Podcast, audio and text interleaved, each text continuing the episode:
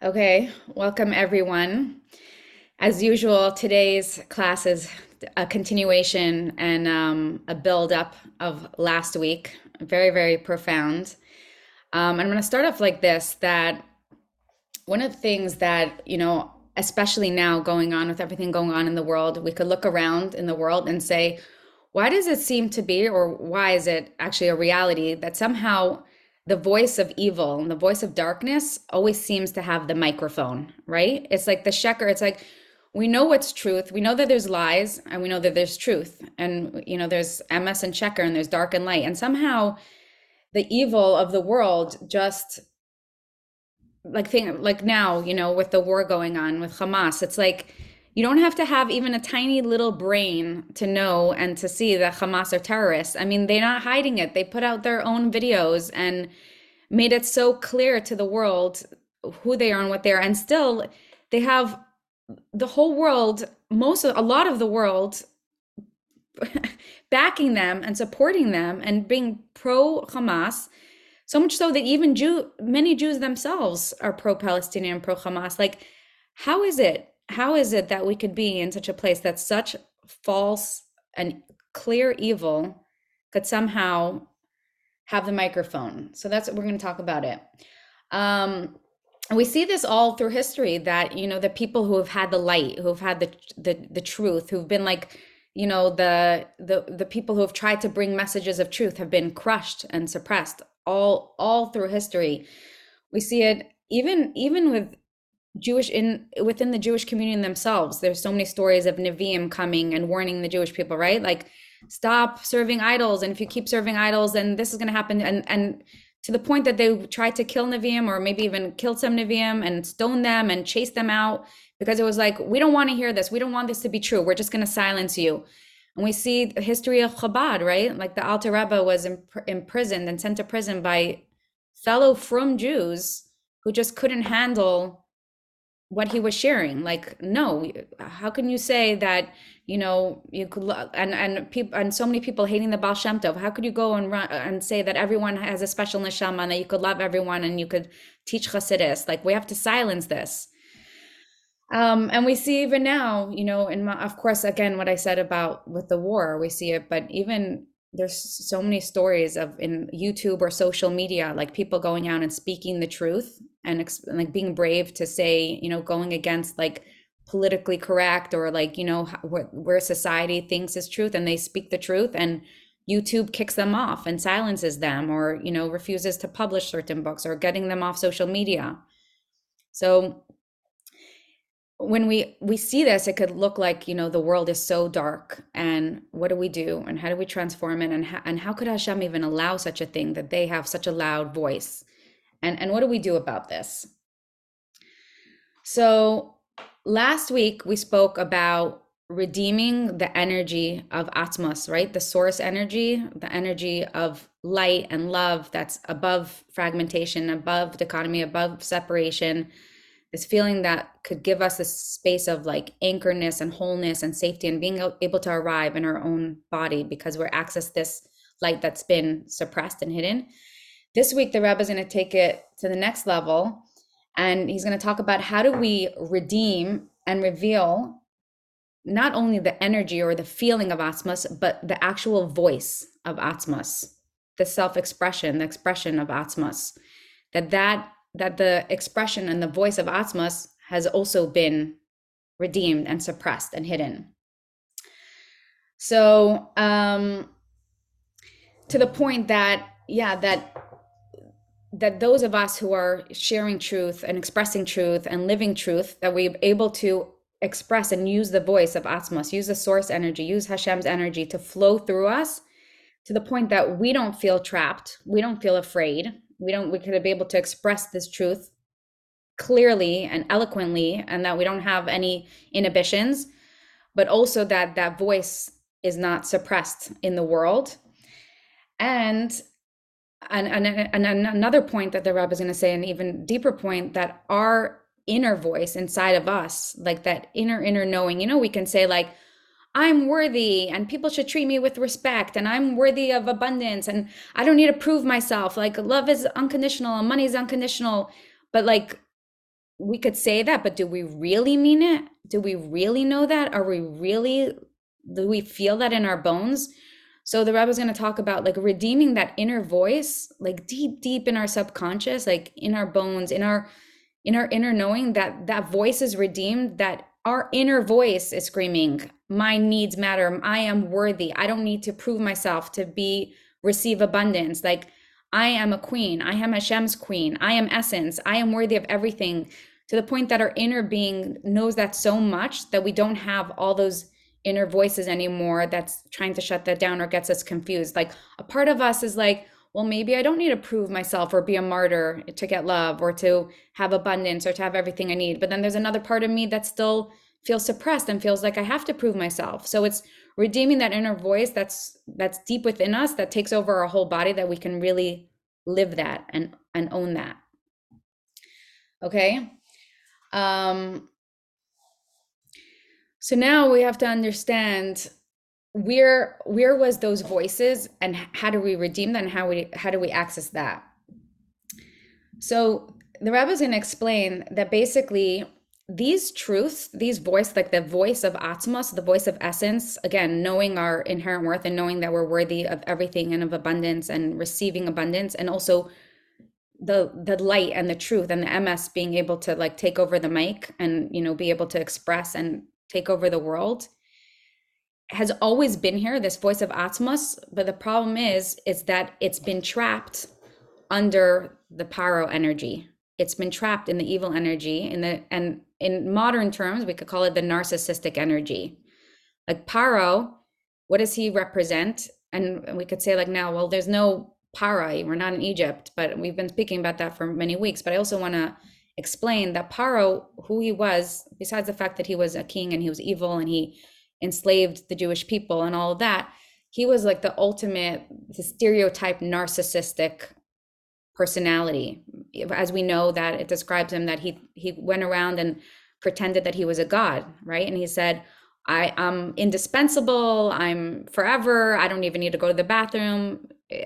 According to Mefarshim, right he at nighttime he would go into the nile river to release himself because he didn't even want anyone to know that he had human needs because he wanted to present himself and you know personify that as if he's he's a god and has everything. So he was and everything that he did and all the choices he made was all around me me me me. I'm the king. I'm god. I'm everything. Like everything has to be revolved around me. So we all know if we can stop and think about it there's narcissistic energy still in the world. It's what does it mean? A, a rasha v'ra lo a rasha v'ra lo is is full evil where it's complete narcissist completely the whole world revolves around me in a negative way. And then rasha v'tov lo is someone who has some good but also narcissistic tendencies where they're out of alignment and they don't know their true worth and they need to get their worth out of alignment from outside source. And then Beinoni doesn't act on their narcissistic tendencies at all and it's sad because someone that transforms themselves so much so deeply so inherently and so knows their values from their source from Hashem that they don't have narcissistic tendencies at all they just flow with their true worth with Hashem so anyway so there's there is narcissistic energy in the world and Hamas, I mean, they're total evil, total narcissist. Their whole life is, you know, they they create a whole propaganda and created the whole world uh, to to be wrapped around their fingers. It's it's ridiculous. It makes no sense. So so this is very much in line against the, again these are puzzle pieces. So we could understand this sort of even though it's a lot to grasp but because of all the weeks that we've been talking about it that because atmos and source energy is so high and so profound and so powerful and we our human bodies weren't vessels weren't able to be able to experience and be vessels for this light and stay embodied and stay here in this world we couldn't we couldn't we couldn't be a limited body with unlimited infinite energy. It wasn't possible. So we've been talking about it, right? That our bodies couldn't contain it. We needed to be vessels slowly. So Hashem hid his energy under the darkness of our body. But everything that's in our body is also parallel to what's going on in the world. And Hashem hid his his voice, his self-expression, his infinite abounding light and worthiness and, and, and all of that underneath paro, underneath the evil energy that they that this light has always been here, has been in this world. But it's almost like it was hidden under darkness, or you could say like almost like the dark energy stole it or has it for them and they use it and that's why they have the mic because we weren't vessels yet to use it in its holy form in its true form and so the power energy of the world the negativity have been the one to have it okay i'm going to pause here and see if anyone has any questions because i feel like this is already a lot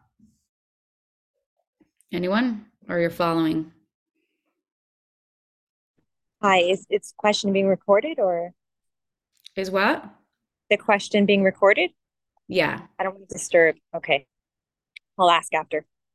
It's fine. If it's about this to clarify, I, I appreciate clarification. So it's okay.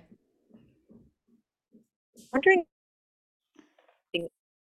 it's a narcissism, but is it also possibly like the narcissism in us, like the one that wants to wear a mask yeah. Because when you said that, like he he doesn't doesn't you know go to the restroom, like I feel like that's like him not showing up fully, and I'm wondering if that is also like when we kind of pretend that we're God, we get everything, we we understand, we we don't. I'm I'm wondering if it's not just the power, it's it's the. And, yeah, I. No, yeah, I, I fully fully hear and receive your question, and I appreciate questions even on the recording because it helps clarify for everyone. And it's it's a lot when I just speak, speak, speak, speak. So I think it's good to like slow down, ask questions. Um, so yeah, exactly, hundred percent. So everything that we say, when whether whether you're talking about on a personal level or on a cosmic level in the universe, it's it's both. So our whatever is in the in the world mirrors is is within inside of us because we're a mini world. And whatever is within us mirrors to the outside world. So whenever we talk about parai or narcissistic energy or dark energy or that hashem's atzmos is hidden under the dark energy it's in the world and it's also within us. Like our greatest power our greatest light our greatest freedom our greatest pleasure is underneath the dark places within our body, are the mo- the things that we're most afraid of, the thing that, that we most avoid. And what you're saying about parai being within us and the mask is, is a great example. And it's 100% that, that how does one become a narcissist or have a mask or pretend like, oh, I'm so perfect and my life is great and everything's wonderful. And, you know, like we put on this, or like this false ego, right? Like this ego energy that, you know, pretending that we have it all figured out it comes from complete, complete, complete disalignment from the truth. When we But I also I feel like it's almost a protection. It's not even necessarily such a negativity. We put on a mask because we're um maybe shy, not shy, um we're protecting ourselves. It's it's you know, I want to look like a perfectionist. I want to look like I have it all together. Right, but what are we protecting from? What are we protecting from, from? our ego. It's our ego. It's, right. it's our ego that thinks it's God. Right, but why? Why do we need an ego to protect us? So yeah, good question. Yeah, so that so the answer is that what I'm explaining is that we only need an ego to protect us if we feel inherently unsafe or inherently unworthy or worthless or afraid that our needs won't be met or we won't get, you know, what we need or we won't be loved or we'll be abandoned or whatever. It's coming because we were raised in exile, right? And in a state where there was, we were disconnected from the source, from this flow, from Atzmos. And that's why the Rebbe keeps saying week by week by week how to free ourselves and heal the world and transform the world through redeeming this Atzmos, this source energy is going to be the solution to everything. Um, the reason why we've had egos, false egos, or control our life, or have this people pleasing or this perfectionism or these masks is because we feel threatened. We feel we're not safe by who we are, or we're not good enough, or we are inside, we feel worthless, or we feel like our needs our needs won't be met if we show our true self. And that's coming from being a victim to paro energy, to very a negative, very, very negative space, the, the, the things in within us that have been very suppressed and so we have to create an illusion and create like narcissistic tendencies or whatever or illusions um, and and it, it blocks us from fully expressing our true self So the solu- what, what was that? I said it was very helpful. That was that was very clear. That clarified it for me. Thank you. Okay, good.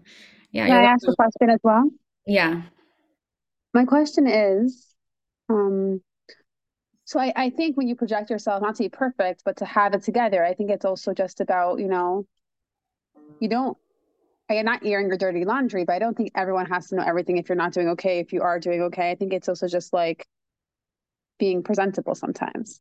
100% and actually it, it it's it's not self-loving to go around and putting out and it's not it's not fair to us and it's not fair to other people so thank you for clarifying if if it came across that I was saying that I actually don't believe in sharing our dirty laundry and I think that the one of the ways that we elevate the world is to take care of our own stuff and show up to others not in a space of lack or need but in a space of flow and abundance like when we feel good to connect to others and not use others and to like do our own work to really when we're feeling disaligned or unsettled or anxious to really you know whatever help support we need to like come back into alignment and connect in the world from a from a flow state but what i'm saying is is that it's it's not about sh- sharing our dirty laundry but it's also the opposite is not about masking showing up in a mask like not being who we truly are Living free is I am enough. I'm inherently loved. Hashem made me exactly as I am with my personality, with my strengths, with my self-expression, with my abilities, with my struggles. It's this is who I am. This is the creation of Hashem and his perfection and I don't need to change something about myself or pretend or suffocate my atzmos, my source energy, my truth in order to make sure that I make it in life or that I'm loved or that I succeed. Because then our ego is the one that's controlling our life in order to preserve its self perseverance. It's like trying to survive instead of thriving and trusting that the opposite is the more that we live our authentic self and then letting Hashem express himself through us, then it's us living, Hashem is living through us and fulfilling his desires through us. And then, of course, Hashem is going to give us everything we need. We don't have to deny or suppress in order. That's us taking control of our lives because we didn't know the truth. Anyways, I hope that, that that's clear. Yes, thank you.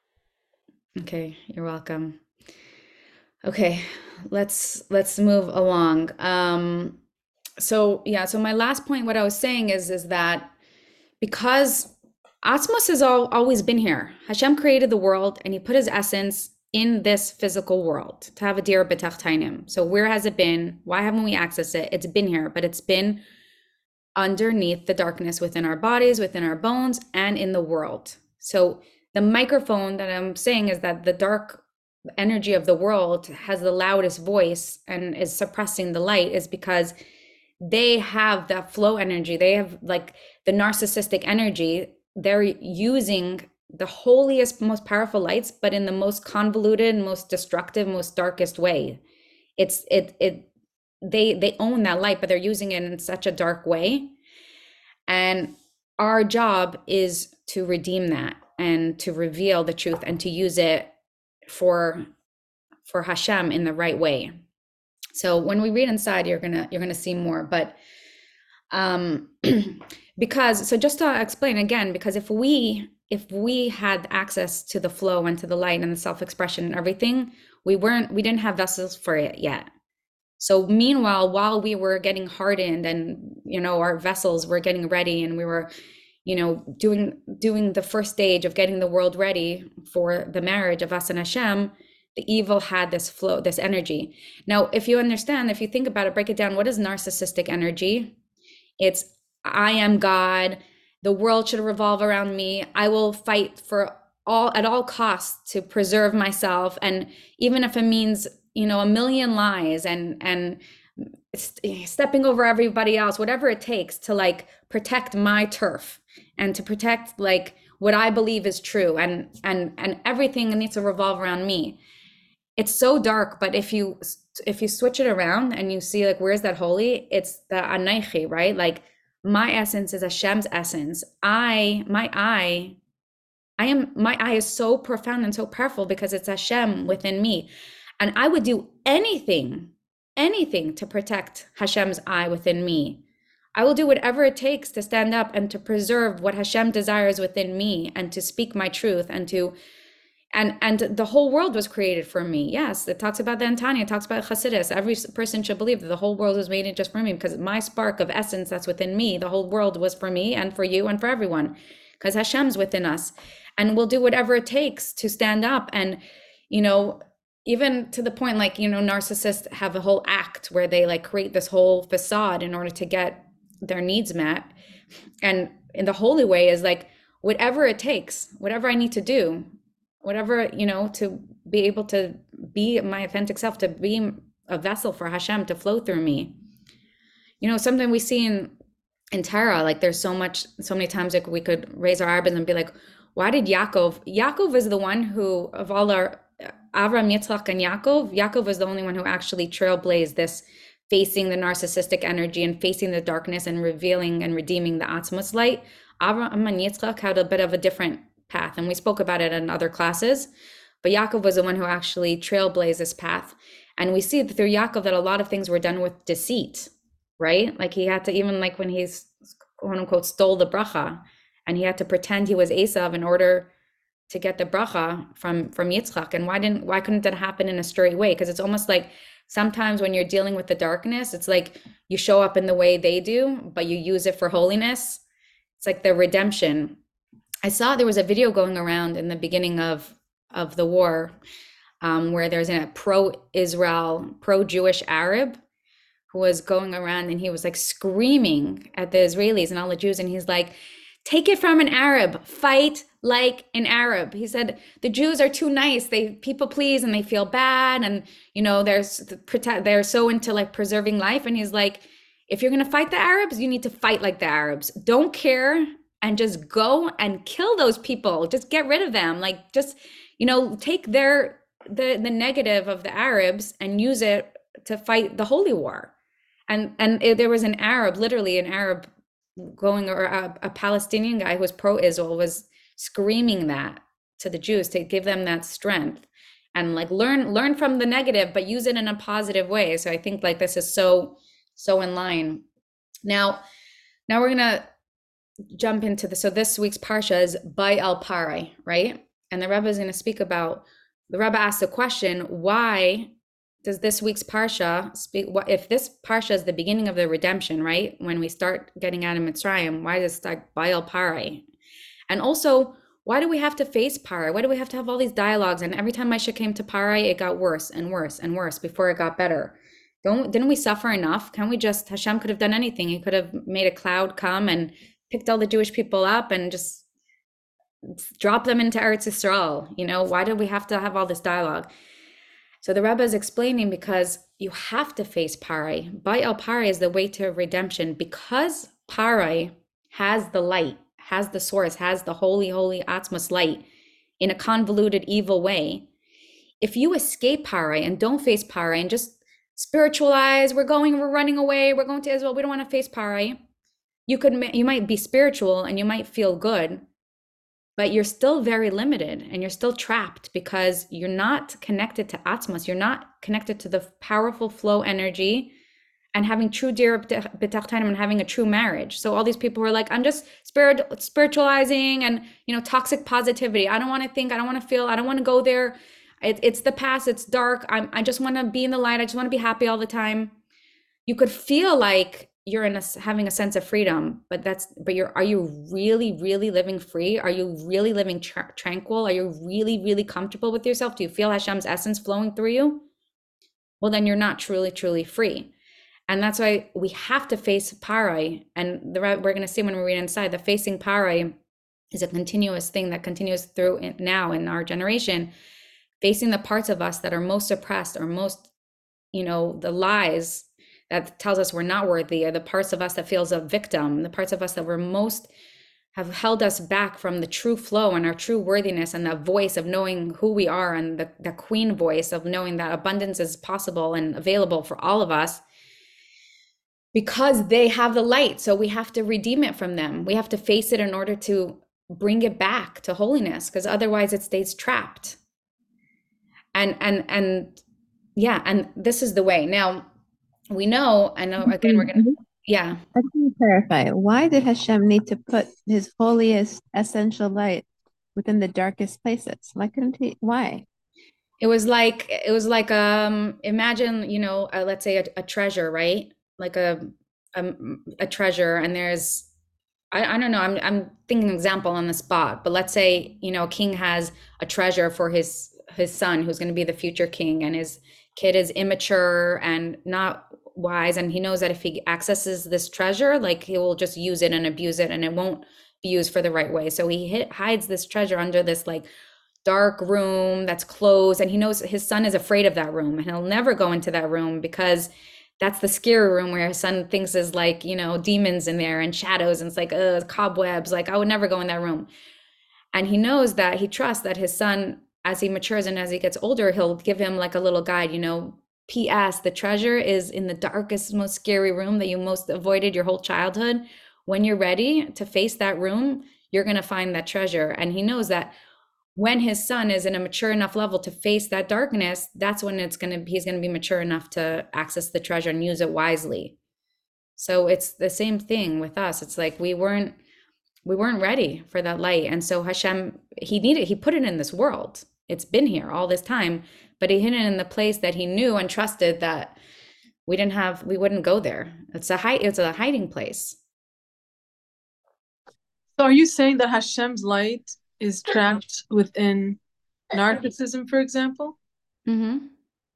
Yeah, and the narcissism within us, and the places that we've most victim and most suppressed and most the like the play the belief our belief systems that we're most afraid of, like we're not worthy and our needs are not going to be met, and we have to prove ourselves, and all the masks, all of that.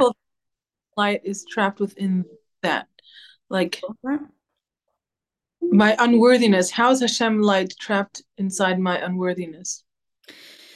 Because okay that's a great question. So when i feel unworthy it makes me feel like i need to prove my worth right so if i'm unworthy let's say of love and of money right so if i'm unworthy of money and abundance then that means I need to be a martyr. So I need to work 24 7, maybe do a job that I absolutely hate. It takes away from my emotional intimacy with myself, with my husband, with my kids. I'm miserable. I hate it.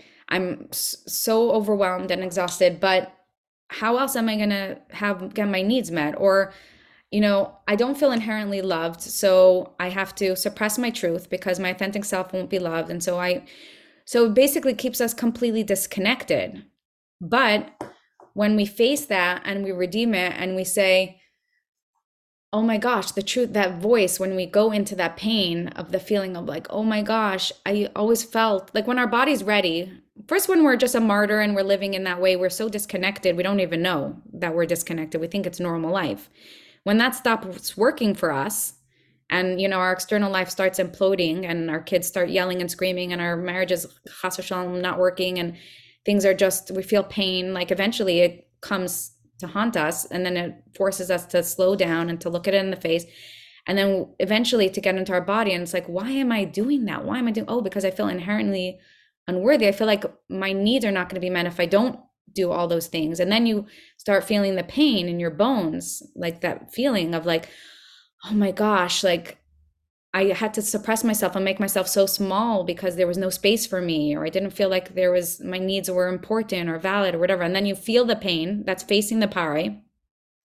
And when you release those voices, and the voice has a place to express like those lies and the pain, and you feel the pain and have Hashem go with you and feel that, you know, let Hashem hold you through that because it's scary. We're going to talk about that more.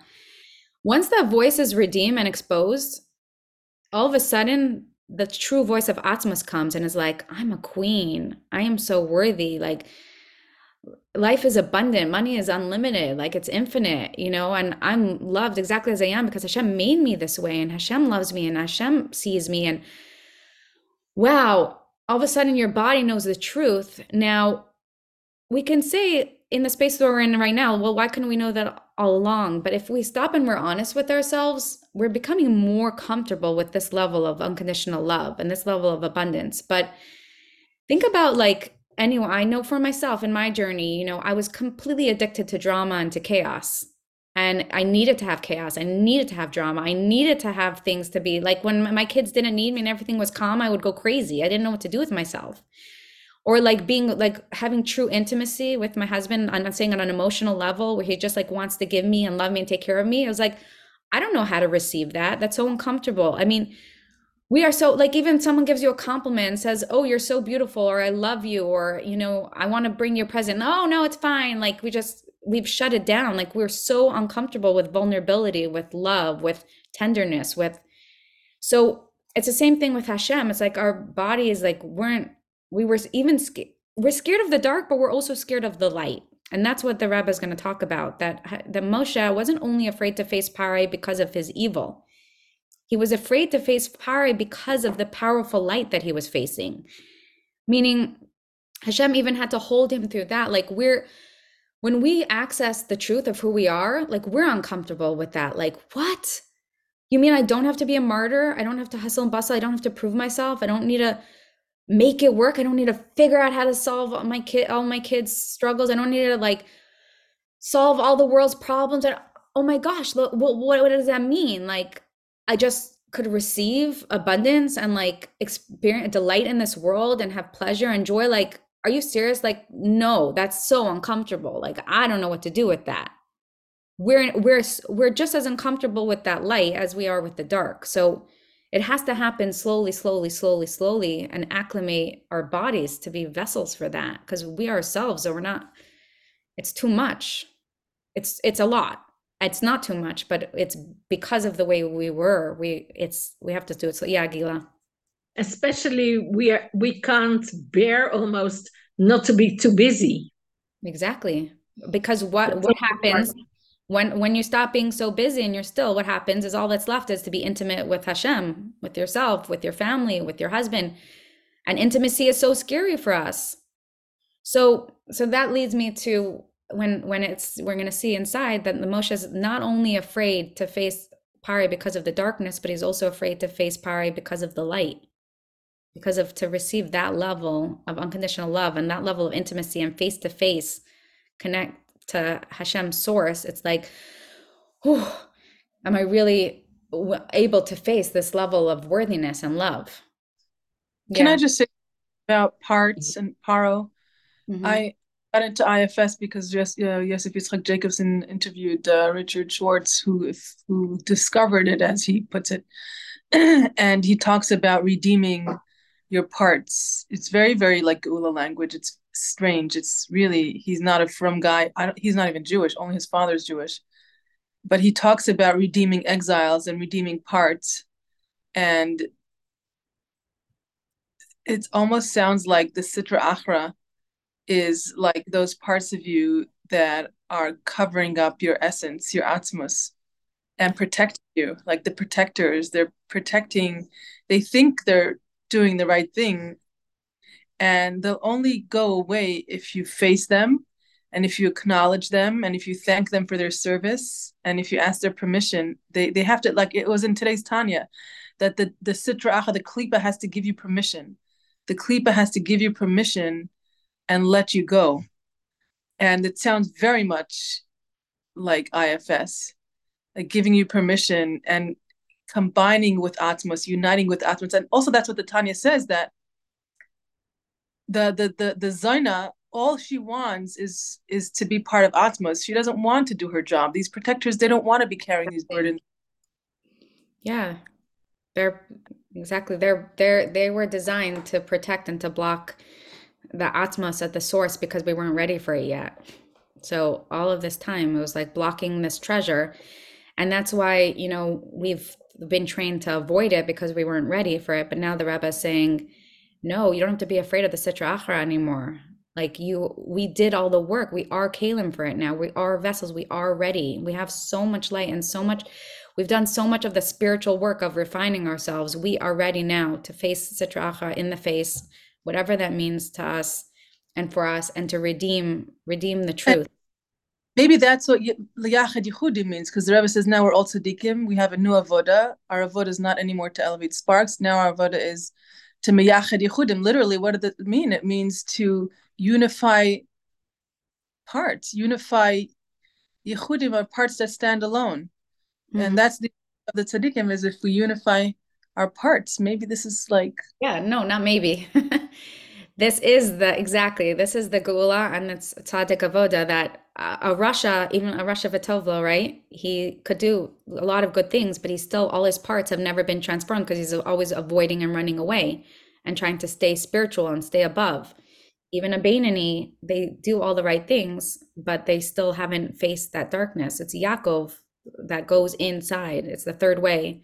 And the third way is the Geula way. It's the third Beis HaMikdash, where we don't leave anything behind, where we face all the parts and look at everything in the eye and say, even in this, there's Hashem, even in this. And the places that are most scary is has the highest lights because it's been the most suppressed and most hidden because it's the most abundant.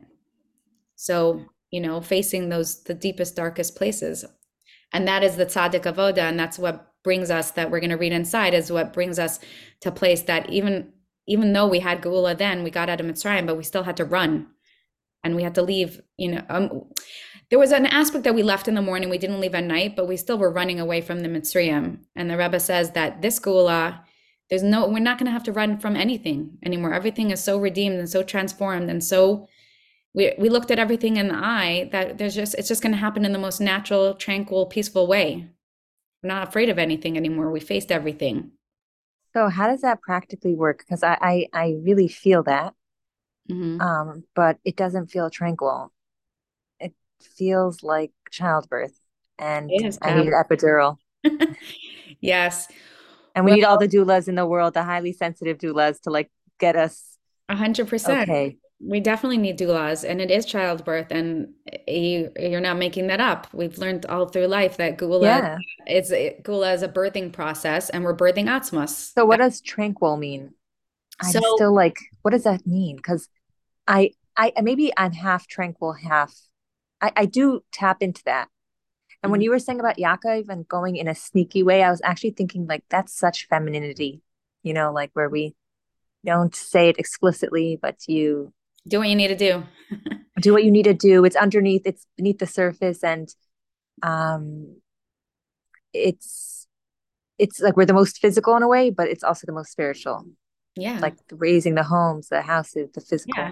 And sometimes we know we know like the women have like a lot the Bina and we have Das and we really we we know the bigger picture, right? And we'll sometimes we have to do things or whatever and we know it's like not everyone has to know the whole story behind it. Like we know what's really going on 100%. So to say about tranquil and peace is ultimately we're going to uh, arrive to a place that is going to be Shabbos 24/7. We're going to live in, Sha- in a Shabbos mode, in an internal Shabbos where we're Shabbos queen, we're receivers, we have abundance, everything's everyone the same way Shabbos receives from the week and the whole week does everything to prepare for Shabbos and Shabbos is a state of being that we're gonna so be so connected to that queen energy and our abundance and everything that like and we're gonna read this inside also. This is also part of the sikha that the world But is is our purpose to go into that now, like to pretend to like start it? I'm, so I'm, I'm yeah, always so confused about that because I feel like we're in in between. we are. We're like We we are. are We're, okay. we're We're like doing half. we're, we're doing the Geula Vaida, and at the but at the same time, Geula is possible now, meaning we could have more and more and more access to it. And meaning you could say like, oh, we're in the midbar now, but I will say we're even in more than in the midbar because we could, if we were stuck in the midbar, we could say then we don't have access to any Geula now. But the Rebbe is saying, So I feel like we're one foot in, one foot out, almost and like it but it depends on the fluctuating. It depends on the person depends where yes Right. and it depends where you're at meaning someone could have more and more and more experience of Eretz Yisrael where they feel like wow all week I managed to stay in Eretz Yisrael and I was experiencing Eretz Yisrael and it's not complete and we're working on it more and more but it depends on where you're at and depends on your work depends on your process your mindset and everything but the point is yes our goal is that eventually we're going to have total total tranquility and peace but I don't know how how many weeks I know I think you're the fir- first time here lo- on a live class I've been listening to. I caught up. Oh, amazing. Yeah, So, I've yeah. I messaged you. I really liked your classes. uh, thank Yeah. you.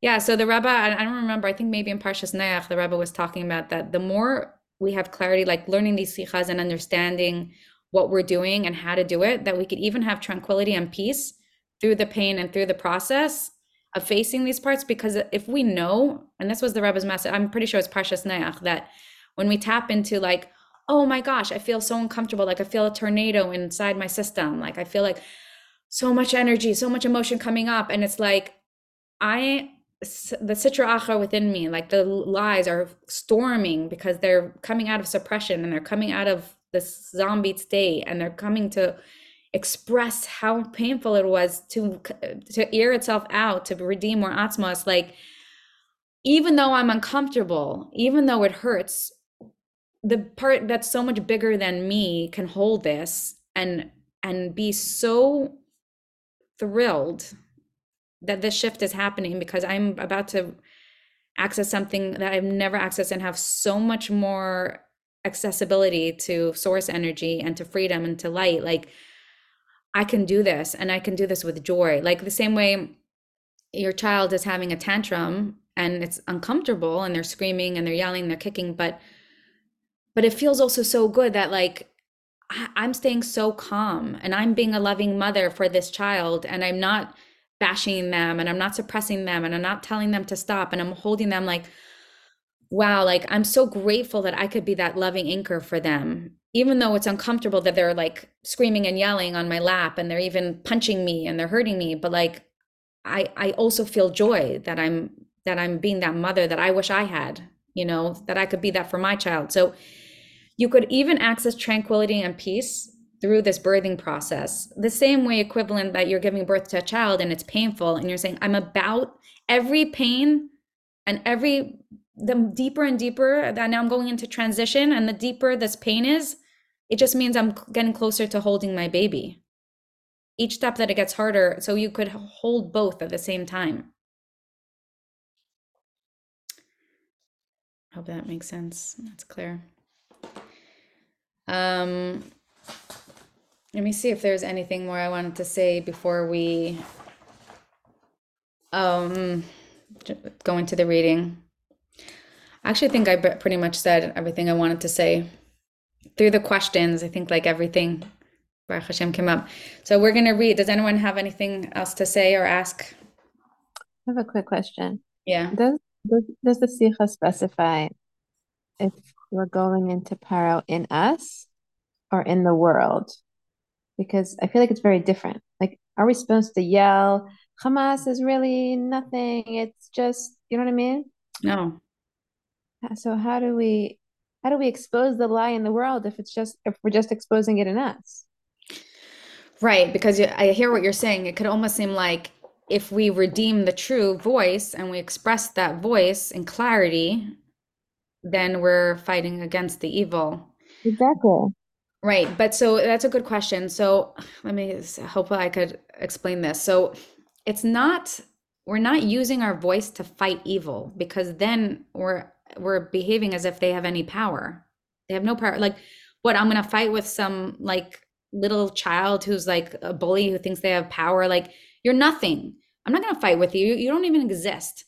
What I am gonna do is I'm gonna redeem any Hamas that's in my body that's still hold, holding me captive. I'm gonna face that and redeem that. That my body's flowing with truth and with essence and with positive flowing passionate, powerful light of Atzmos. And every time I do that, I redeem and own, take away less power from them because it's an it's an, a war it's a war of energy. It's energy. It's all energy. Mm-hmm. So I'm taking that source energy back home to where it belongs. My voice gets stronger. I'm not using my voice to fight you. I'm using my voice to express Hashem's Atzmos through me and in whatever way He wants to express it.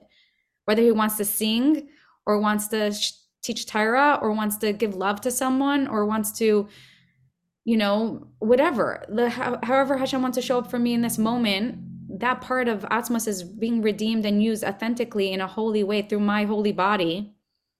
They don't, the Atzmos loses, it's, it gets redeemed. It goes back to where it's coming out of captivity. That's the power.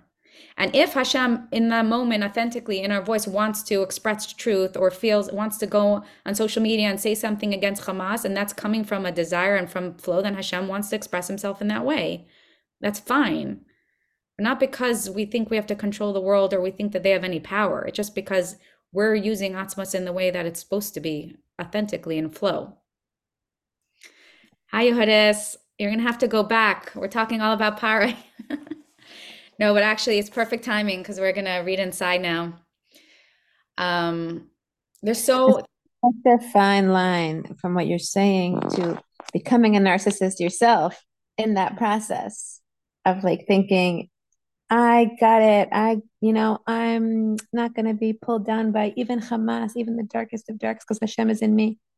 Even that is, you know what I mean? It's so, Everything, everything, because we have so much of this energy because we were born and raised in exile, we have a lot of these dark mentalities within us, and we could we could do healing in in the, you know, and in a dark way or in an ego way, and we could do things in the name of Hashem. We could spiritualize. We can so many things not coming from a pure place. And you know, there's so many people I know who are like fighting the darkness and always talking about the evil in the world and the evil in the world, and, and they think that they're doing so much good. But I'm like, I, I'm not there to tell them, but I I see in their energy they're so dark and they're so heavy because they think like by talking and knowing how evil this world is and following, you know, and they're exposing the evil, but they're consumed by the evil. The evil has so much power over them. Like imagine like I don't even want to I don't even like you have no power. You have no space in my body, in my home, in my thoughts.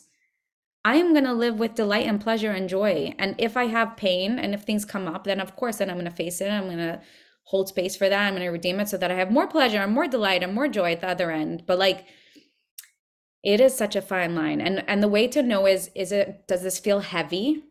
Does this feel intense? Does this feel overwhelmed? Do I feel like I'm carrying this or does this feel light?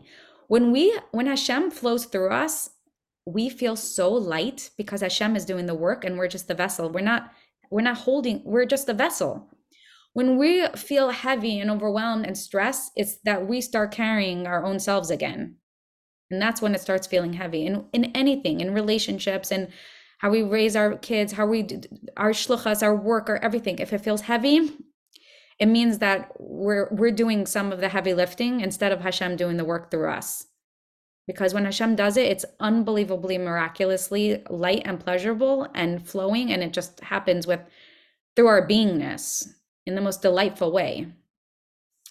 Yes, Rachel Hannah. Hi, loving this class. Um, is it possible that stepping out of our comfort zones into a space that is aligned with Hashem could feel heavy because it's scary, because it's new? Absolutely. 100%. And and that's where there's discernment and honesty and slowing down and tuning in, you know, and asking ourselves like we have to be real, you know, officers and judges for ourselves. That was another sikha, right? And just be really, really honest with ourselves and be like, is this just because I'm scared? Or is this something that I need to move away from? Or is this something I need to face? Or, of course, absolutely.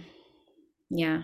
And, and we just, we need to slow down. You know, I, I, I have been blessed to live with the energy of the time.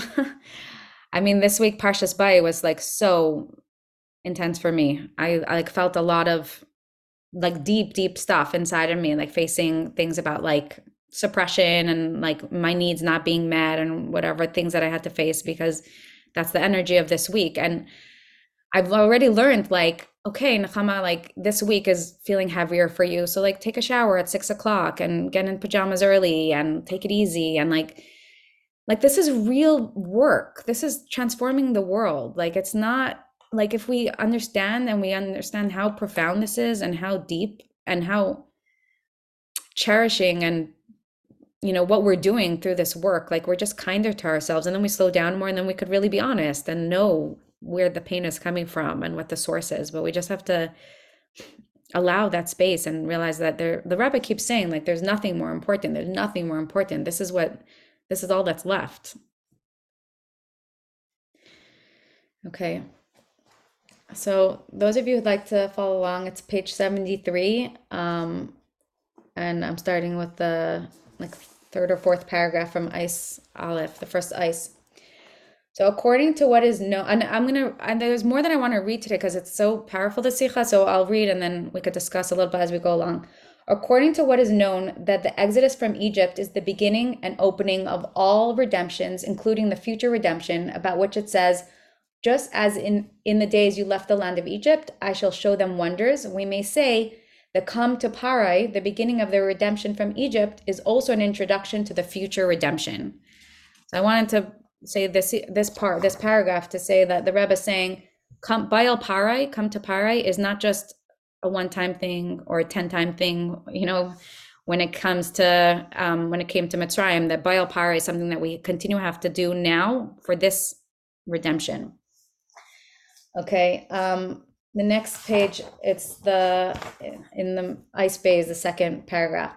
And based on this, the question arises, what is the eternal lesson from Kam to Parai after the nullification and victory over Parai, the king of Mitzrayim, at the redemption from Mitzrayim, and most certainly after the true and complete redemption, when there will be the fulfillment of the promise, and I shall remove the spirit of impurity from the earth, and there will be no remnant of Pari left, and a foretaste of this now, at the end of the time of exile, when all the refinements, transformation into good, etc., of Klipas Pari, the evil entity of Pari, and the like have already been completed, as spoken many times. This is very p- profound what the Rebbe is saying here. He's saying, why do we have to face Pari if the the Rebbe said many times we've already said that they don't have any more power, that the evil has been already you know, healed, transformed, left the world. So what does it mean? So just to explain this, the Rebbe has, has explained in other times, not here, that um, the only evil, the only power that evil actually still has, and why it seems to still exist in the world, is because we have that evil tendencies or negative energy within us. And it's our negative energy or all our false belief systems, our masks, our inherent unworthiness or our narcissistic tendencies, whatever that we have within us, that's giving still energy to the external negative that we have in the world. But they, but because of this, they don't have any energy. Like I know so many Jews are afraid of like, oh my gosh, God forbid, chas v'shalom, what if there's a sec- second Holocaust, or what if, you know, all these terrible things are gonna? It's not possible because they actually don't have any more power, and they're not gonna do anything. They they can't. They don't have the power to do that so it only still exists because of within us. So when when we have to face the negative the pari energy within us. And we may say that i'm continuing right after that. And we may say the explanation of this in accordance with what is known that every entity in the world even things that are the opposite of good and holiness have a source above in holiness. And this the source in holiness is the true identity of the entity. Only that after it goes through numerous gradu- graduational descents with many curtains filters and concealments, etc., hiding its true identity, it gradually descends below into an opposite entity. So the Rebbe is explaining, right, that the source energy could come down and be convoluted and just and the most darkest, most evil places where you least think is Hashem's energy is actually the most. Similarly, now remember I talked about that this week's Sikha, the Rebbe is talking about the redemption of the voice of the of the self-expression and Hashem's truth coming through us. So similarly is also regarding Parai. It says in the Zohar on the verse, and the voice, Vahakol, was heard in the house of Parai. The house of Parai, this is what you represent above, the house from which is revealed and Ispariu burst forth an idiom of Parai. All lights and all lamps, all that is concealed is revealed from there. And for this reason, Hashem revealed all the lights and all the lamps in order to illuminate that voice, which is called kol, spelled without a vav. And from Parai, in his source in holiness, graduate graduationally descended into Parai below with his full intensity in the opposite side of holiness. So the Rebbe is talking about the voice here is in the in the house of Parai. What's his voice? And it says kol without a vav. Now, what is vav? Vav is first of all six, which represents Yesod, aspect of Yesod, which is connection. And Vav also this goes from above to below. So it's that connection piece, the side. And the fact that this voice doesn't have the Vav, the connection piece, it's representing it's the source energy of the voice of Atzmos that's above, above, and below. Like the voice, Kol, with the Vav, with the six, is the energy, the source energy, the spiritual energy that connects from below to above, like the Torah that takes spiritual energy and brings it down into the physical. But the Rebbe is saying that this para energy, this holy energy, is like we talked about last week, Sicha, it's even above Torah. It's above spirituality, it's above dichotomy, it's above separation, it's above physical and spiritual or masculine and feminine. It's source energy. So it doesn't even have the Vav because it doesn't even need any connection. It just is. It's the source. So it's the voice of source that's in the house of Pare. Um, I'm going to keep reading. I'm hoping that this is clear because of everything we spoke about before, but if not, then you could jump in. So 77, um, what ice? The end of the third ice or middle. According to this, we must understand as to what is the explanation of come to pare of holiness. Um, how is it possible to say regarding pare of holiness, revelation of godliness, that Moshe was afraid? The Moshe should be afraid to go in there by himself, and that he should need that Hashem should tell him come to pare, and he himself lead him there. That Hashem should lead him in. So now the rabbi is asking, okay, fine. So if we're saying that when Moshe facing Pare is facing the holiest lights and the voice of Atzmos and the voice of Source, then what is he afraid of? Why is he afraid? So we talked about this, right? That not only are we afraid of the dark, but we're also afraid of the light. We're afraid of intimacy with Hashem and knowing how worthy we are. So this was he was also afraid to face that. He didn't even have vessels at that time for that. So to continue, I'm pretty sure it's the bottom of Ice Gimel. Moshe was afraid of him and didn't come close, since he saw how the revelation of Pare of holiness is rooted in high sources, and therefore he feared going into the house of Pare, where there is the manifestation of the essence of Pare of holiness. Since a limited creation, a soul and a body, cannot receive the tremendous revelations of his blessed essence, from him is revealed and bursts forth all lights. How can a limited creation receive the revelation of all the lights? And one more, a revelation that is above limitations is Pario, which comes from the essence of Hashem. So that like we spoke about, Moshe is not only afraid of the darkness, he's afraid of the light. Like me, a, a, a limited being in a body and a soul, a soul in a body, like how, how, how am I going to receive this this abundance? This is like so intense. He didn't feel he had the vessels for it. Okay, does anyone have any questions that need clarification or should I keep going? you just do me a favor and um, just tell me what paragraph on what column? Because you said page number. Just say um, column and paragraph. So I'm trying I also Gila also has a different book with a different. Which which book are you using? I'm curious. It's here, the Dvar in English. Um, if, oh. if anyone needs, you could text me and I could send you where you can get it so you could follow along. Um, 70, page 79 on the left, um, the bottom ice gimel. This is really the end of I skim of the last paragraph. And we may say that this is alluded to in the continuation of the parsha. When Pare said to Moshe, Leave my presence, guard yourself, don't see me anymore, for the day you will see my face, you shall die. Moshe agreed to this, saying, Indeed, as you said, I shall not see your face again. From this, it is understood that the words of Pare have a place in Torah and holiness. Only as it is in holiness, it is completely good. And the idea behind this is since the revelation of Pare of holiness transcends all limitations, Therefore, indeed, the day you will see my face, you shall die. From the perspective of the level of Moshe on his own, a creation remaining a soul in a body cannot take in the revelation of seeing panecha, literally your face, a pyre of holiness. To see the pnimius, the pnimius, the innermost and idiom of panecha, of the bursting forth of all the lights, a revelation which transcends all limitations. The revelation of seeing panecha is specifically as the soul is above the limitations of a physical limited body. Again, reiterating the same point we were not able, we were not vessels to receive that powerful light. We could not have stayed as souls and bodies. We would have died. We would have gone back to heaven. We could not stay here planted, embodied. And that's why um, we're going to continue reading. But the, the is saying that, as we know, Moshe had to go, first of all, numerous times to Pare, and he had to go through chamber after chamber after chamber after chamber. Because in order for us, first of all, to face the pain we could only handle a certain amount at a time. So it has to be slow. Like we could be like what? I faced pain and then i felt good for the past week and a half. Like how can more come up? What's wrong with me? No hashem gave you a week and a half break. So you could restore so you could go deeper. You're not going back. You're going into another chamber and another chamber. But both because we're afraid to feel the darkness and the pain and because we're afraid to receive such light and we don't and Hashem the, this geula has to happen in a very embodied way, we're not transcendent, where we're tranquil and we're peaceful, we're anchored, we're living in a u- very human way.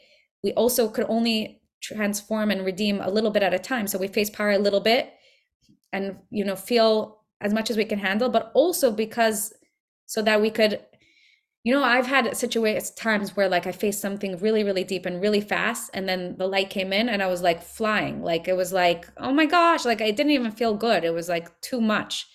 So like if you do it slowly and you could receive it and then like process it and integrate it and chew it over and like wow i really am so worthy. Like wow i'm really a queen. Like okay let me absorb that you know? So slowly.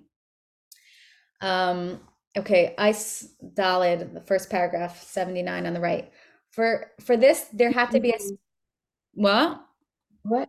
So what you just read, that last paragraph you just read, it says the truth of the Torah is yes, as a soul in a body, we cannot receive this essence of Hashem. So how Mhm. did the Rebbe resolve that? That now we can? Yeah, first of all, now we can because there's been many, many, many years. And the Rebbe said, like, now Geula is here because guess what? We've arrived at the day that our bodies are finally vessels. Number one, we are vessels now. But number two, we can't explode our vessels at one just because we're ready. You know, just because someone's ready for something doesn't mean they can handle it all at one time. You know, I'm ready for a thousand presents, but I can't open them all up at once. So give them to me one at a time and I'll open it up and delight in the present and then delight a little more. So we're vessels, but we also have to go chamber by chamber by chamber by chamber and to do it slowly so we could handle it. So we could handle it, but we can't handle it all at once. But it seems to be saying, from the perspective of the level of Moshe on his own, a creation remaining a soul in a body cannot take place in the revelation Seemingly. Right. So that's now we're going to continue and Hashem is going to have to go with him. Uh-huh, okay.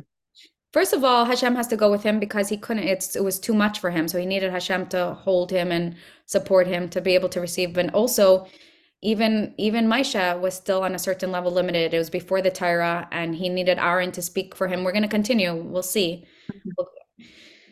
Um, for this, there had to be a special command and a special empowerment from Hashem to Moshe. And Hashem said to Moshe, Come to Pare. Hashem brought him into room within rooms here. It says that his blessed essence, who transcends the entire concept of unlimited and limitation, leads Moshe into Pare, accomplishing that also as a soul in a limited body, Moshe has the ability to take in the revelation of the bursting forth of all lights from his blessed from his blessed essence. So the here the Rebbe answers your question. Because it's so intense and normally naturally you can't, so it had to happen slow, chamber by chamber, and it had to happen with Hashem's assistance. Even the fact that we're le- learning the Sicha now, we've done all the Sikhas Bereshis where we're accessing Evan Hashasiya, right? And Hashem's strength and Hashem's light and Hashem's love to hold us to be able to receive this Pari energy because we already have hopefully done the, enough work that we have that we're ready for receiving this this level. Okay page 83 um the vav and by way of preface that we find something similar to this i the phenomenon of Kamtapara in the beginning of the mission of Moshe to take the Jews out of Egypt. In explaining the objection of Moshe to Hashem I am not a man of words, for I am hard of speech and hard of verbalization, and therefore please send one who is appropriate to be sent. It is explained in many places that in the Egyptian exile, the speech of Moshe was in exile. And therefore, Moshe reasoned that through him there cannot be the redemption of the Jewish people in this physical world, as we shall explain. And in view of the spiritual source of matters, is because of the lofty level of Moshe, who, from the perspective of himself on his own, is on a level which transcends manifestation in speech. Um, his level is so great and secret that it cannot be expressed in mere words. Moshe was hard of speech because his source was from the spiritual world of Tohu, in which the lights were immense and couldn't clothe themselves in vessels. And this is the concept of hard of speech, that he couldn't bring the light of his intellect into the vessels of the mouth, and therefore he said, Please send the one who is appropriate to be sent, namely one who is from the world of Tikkun, where the vessels are immense so that they may contain the lights. This is so profound because Moshe, remember in the beginning of the class, I was explaining how, you know, there's like people who know the truth, who have emes, or Israel versus Hamas, or, you know, Jews speaking truth, or people who have the light, who are being shut down by the narcissist of the or the world, or like, you know, Misnagdim trying to shut down the Hasidim. Like, so this is where Moshe, he's working for Hashem. He has essence, but he he's limited in speech. He can't. He he doesn't have the vessels. He has a lot of tohu light. He has a very abounding light, but he doesn't have enough tikkun. And yet he has to go and face and redeem and reveal the voice of Hashem within Pare. And what is this telling us? What is this explaining? Again, this is Moshe versus Pare is explaining us versus the negative in the world. That through us facing Pare, the Pare within us, the power of the world, the darkness in us, the parts of us, like Moshe, who had a speech impediment, he couldn't speak clearly, is the part of us who we don't have vessels for our atzmos for our essence, and we don't speak clearly. We don't, we have masks. We don't, we can't even express our deepest truth. We don't even know how to articulate. Like, it's like, I know something feels wrong. I know I'm worthy of different. I know my life is not flowing the way, but I don't even have words. I don't even know what's better. I don't even know how to express this. How do we make vessels to like Moshe to heal that and to be able to speak clearly and to be able to express and bring the light of Atzmos and the voice, the redeemed voice into the world. Moshe had to face Parai to redeem that Anochi light, the true light, and to, for him to be able to express himself clearly. So we are like Moshe, and when we face our Parai, we unleash and redeem and reveal our true voice, Hashem's voice within us, and any blockages that suppressed our true voice, our authentic self expression, our creativity, our Hashem's light through us, we all of a sudden we're like, oh my gosh, I never had the confidence to express that, or I never had the words, or I never, I always felt so inhibited, or my ego was in the way, or I was people pleasing and I was worried what people think. And now I just, I could just flow and I could just express myself and it just flows out of me because I, I faced those paro places that were suppressing my essence. So that's that's like Moshe with inhibited speech facing Pare. It's like way past, but I'm gonna tell take the time and read all this and because it's it's so beautiful. Okay, Ice Zion, um, in the beginning, page 85. Moshe, from the perspective of his level on his own heart of speech and heart of verbalization, was afraid how can the vessels receive the immense lights of the bursting forth of all the lights? And this is the content of the innovation of Hashem saying to him, Come to Pare. Hashem brought him into room within rooms. With this, Hashem gave him the power, the power of the essence of Hashem, that the vessels of a soul in a body should have the ability to receive in an internal fashion all these lofty revelations from his blessed essence, from him burst forth and are revealed in the lights. I didn't realize it's the same, the same idea again, but that it has to happen slowly, basically, room to room. Um, okay, page 87, Ches. According to this, we will also understand why come to power is an introduction and beginning of the redemption, meaning for us now. In addition to the simple meaning that through come to paro in the negative sense, there is the nullification and breaking of negative entity of paro, as he is in full strength in the palace of the king, which this is the beginning of the redemption. There is also an essential matter in this. So now the Rebbe is saying that there's every time we face our darkness, we're accomplishing two things. Number one, which the rabbi, which I just read, is that we're breaking the sitra achra, we're breaking the klipa, we're taking away the strength of the opposite side of the dark energy of the lies because we're exposing it and we're facing it. So they lose its power. So every time Moshe came to Paro, it weakened Parai. But there's also a second purpose, which is redeeming and revealing the flow energy and using it for for holiness. So to continue, the perfection of the redemption from Mitzrayim is bringing the Jewish people to the giving of the Torah, the revelation of the essence of Hashem, Anochi, I, in this physical world to Jews as souls and bodies, a healthy soul in a healthy body, meaning the Rebbe is saying in a way that we can handle it, that we can stay alive, embodied, and feel like anchored and safe with this with this light. As known that the giving of the Torah, all Jews were healed, including Moshe, as mentioned above, and we may say that this is also alluded to in what Hashem tells the Jewish people before the giving of the Torah.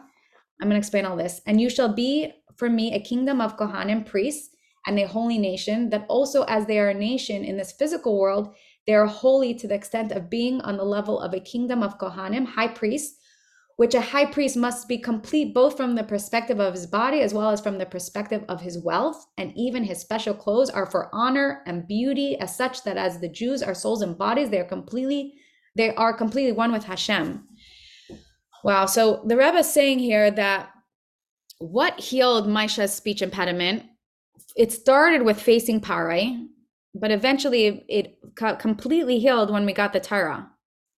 Meaning that facing pare is just a stepping stone like facing the darkness We could be like what we're going to be facing darkness for the rest of our life like that's geula no it's eventually we leave Mitzrayim. Like it's not about facing darkness forever, but facing the darkness to redeem the flow light, the source light that was hidden under the darkness. And then eventually we we move beyond that and we could go towards the light of receiving the Torah. And specifically the Rebbe saying the part of the Torah that we received is Anochi, the I, which is the complete transformation of the narcissist. The narcissist is I, I, I. The world revolves around me. And the transformation is the re- revelation of Anochi. I am Hashem. My I is Hashem's I. And that healed Moshe's speech impediment. That when we access this Anochi, this truth, we why would we be afraid to speak our truth? Who cares what anyone thinks? What? I'm just I'm just a mouth. Hashem is the one who speaks through me. Like, what are you talking about?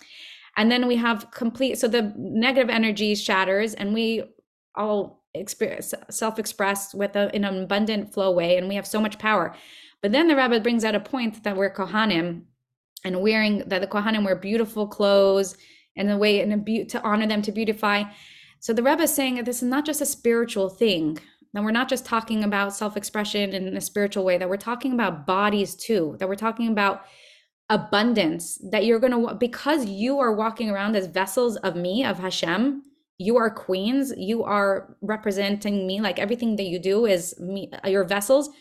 It also has to be in the physical that of course you have to have beautiful homes and beautiful clothes and have everything you need and all the money like money grows from tree that as we know in Mashiach times money will go from trees meaning we have how can you be limited in your body physically if you're one with Hashem, there's going to be, there has to be tranquil, it has to be whole, it has to be in all areas of life. So that's why the Rebbe is saying in body and soul, like Kohanim, that we're spiritual, we're Kohanim.